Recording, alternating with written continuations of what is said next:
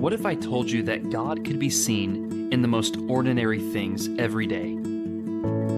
That if we just took a break from the busyness of our lives to just stop and look around, to consider the things that we encounter all the time and overlook, the lessons that we would learn from our children and in our homes, our families what if I told you that everyday, ordinary events could teach us extraordinary eternal truths? Would you believe me?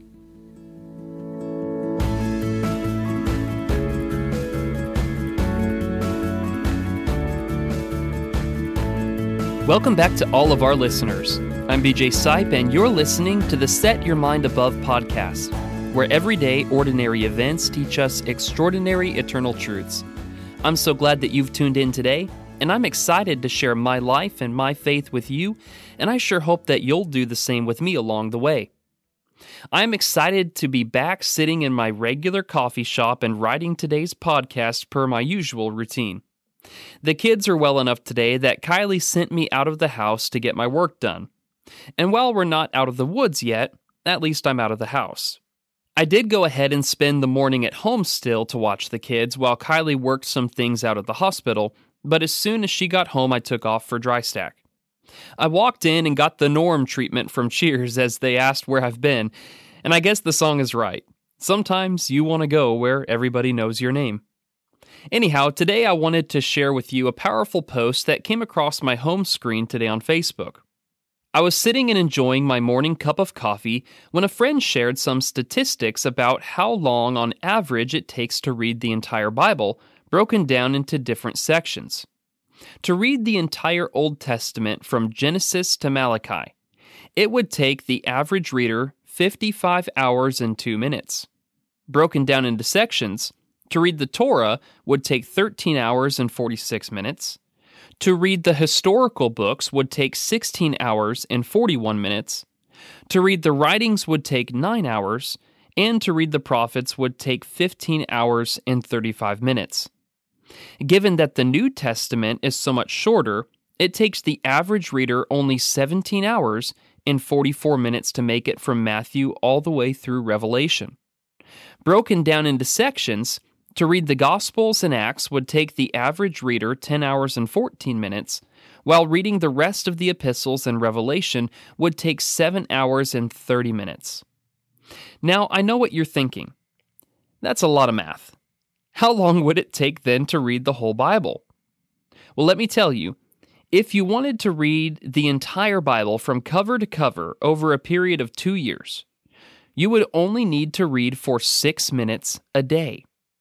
If you wanted to read the entire Bible in one year, it would only take you 12 minutes of reading each day. In six months, it would only take 25 minutes a day. Three months would be 50 minutes a day. And if you wanted to be super ambitious and read the entire Bible in one month, it would take you two and a half hours each day of reading to do so. Now, let me ask you this question Does it surprise you a little about how little time it would actually take to read the whole Bible? It did for me. I know for many people, when you ask them why they don't read their Bible every day, usually the answer given in response is pretty universal I just don't have time. But is that really true? Let's say that it is and that in my life I am so busy that I cannot even spare 6 to 12 minutes in a day to do something different than I already am. If that's the case, may I suggest that I need to cut some things out of my life because that's just ridiculous. But in reality, we all have that kind of time to give to reading our Bible. We just choose not to make the time. The same post went on to explain some of the things that we spend our time doing instead. Did you know that on average in the United States, people spend two hours and three minutes on social media every day? In addition, on average in the United States, people spend four hours a day watching videos. That would include YouTube, social media, and streaming shows. So let that sink in for just a minute. We'll binge watch our favorite show for hours, and I'm just as guilty, but then claim that we don't have time to read our Bibles. In reality, all of us could become near scholars in just a few years with how many times we could make it through the scriptures. But the fact of the matter is that we just choose to spend our time elsewhere. Please don't misunderstand me. I'm not making sweeping generalizations about watching a show or using social media. But I think that there is something pretty important to consider about our priorities when we consider this data and look at how it stacks up in our own personal lives. Oftentimes, when we talk about biblical illiteracy, we automatically assume that we are addressing a lack of biblical knowledge among those who do not profess to be Christians. Naturally, if they do not believe, why would they waste their time reading this book? However, I am painfully aware of the fact that perhaps more often than not, those who profess to be Christians are just as biblically illiterate as the non believer. As the country song goes by Hank Williams Sr., there's dust on the Bible. I think that's true for a lot of Christians. When the only time we open up our Bible is when we come together for worship on Sunday, and oftentimes even then we still leave our Bibles at home, there is a serious problem. In 2 Timothy chapter 3 and verses 16 through 17, it says the following: All scripture is breathed out by God and profitable for teaching, for correction, for reproof, and for training in righteousness, that the man of God may be competent, equipped for every good work. Scripture, the inspired word of God, is our greatest tool given to us by God for our growth. Through its instruction and application, we are molded and shaped into who we are supposed to be in Christ Jesus. But here's the problem if you never spend any time in Scripture, how will you ever grow? In addition, if we never spend any time in Scripture, how will we ever be equipped to do the works God has called us to do? You see, this is not just a biblical illiteracy problem. This results in a failure to equip the church for the work of service as well. Perhaps the reason there are so few workers in so many churches is because most of its members are spending no time in the Word. As a result, 80% of the work is done by 20% of the people because the majority feel like they can't since they are ill equipped as a result of not spending time in God's Word. Have you ever wondered how the church grew so rapidly in the book of Acts? How is it that the church that was scattered from Jerusalem as a result of persecution in Acts chapter 8 went about spreading the gospel? They were not all apostles or teachers, so how were they able to be so effective? Well, let's back up and let's see how they were spending their time. In Acts chapter 2 and verse 42, we read that they devoted themselves to the apostles' teaching and to the fellowship, to the breaking of bread and the prayers. The text goes on to say that they were together day by day in the temple, devoting themselves to these things. How did the church grow? Because the church was equipped to work.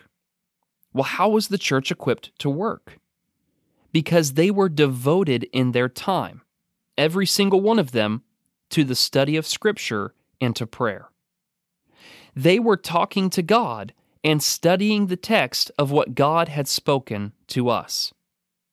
When I look at my practice compared to theirs, I feel ashamed. And maybe you do too. Perhaps our problem is that we don't have the right heart, that we don't desire to grow and know God like we should.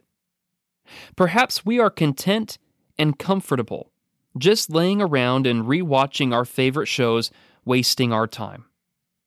May the words of David from Psalm 37, verses 3 through 6, motivate us to take action and make a commitment once again to get back into the text. It says, Trust in the Lord and do good. Dwell in the land and befriend faithfulness. Delight yourself in the Lord, and he will give you the desires of your heart. Commit your way to the Lord. Trust in him, and he will act. He will bring forth your righteousness as the light, and your justice as the noonday. Thank you so much for listening to today's episode. Tune in Tuesdays through Fridays as a new podcast episode will be uploaded each day. Also, be sure to follow the Facebook page for the Set Your Mind Above podcast for future announcements and video sessions. As you have the opportunity, share these thoughts with your friends and family, and share with me what important lessons you are learning from everyday, ordinary events. Until next time, know that I love you, that God loves you, and may we all each and every day set our minds above.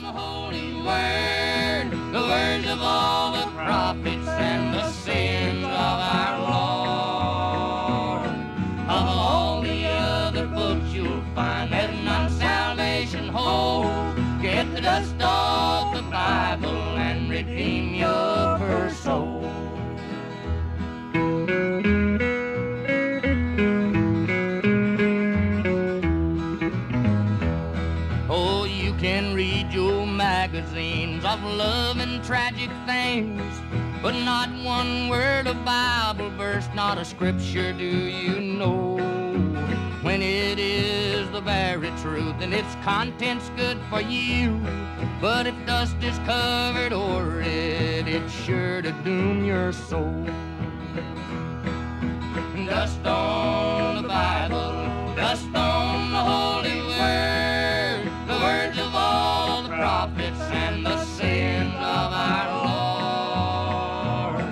Of all the other books you'll find that none salvation holds. Get the dust off the Bible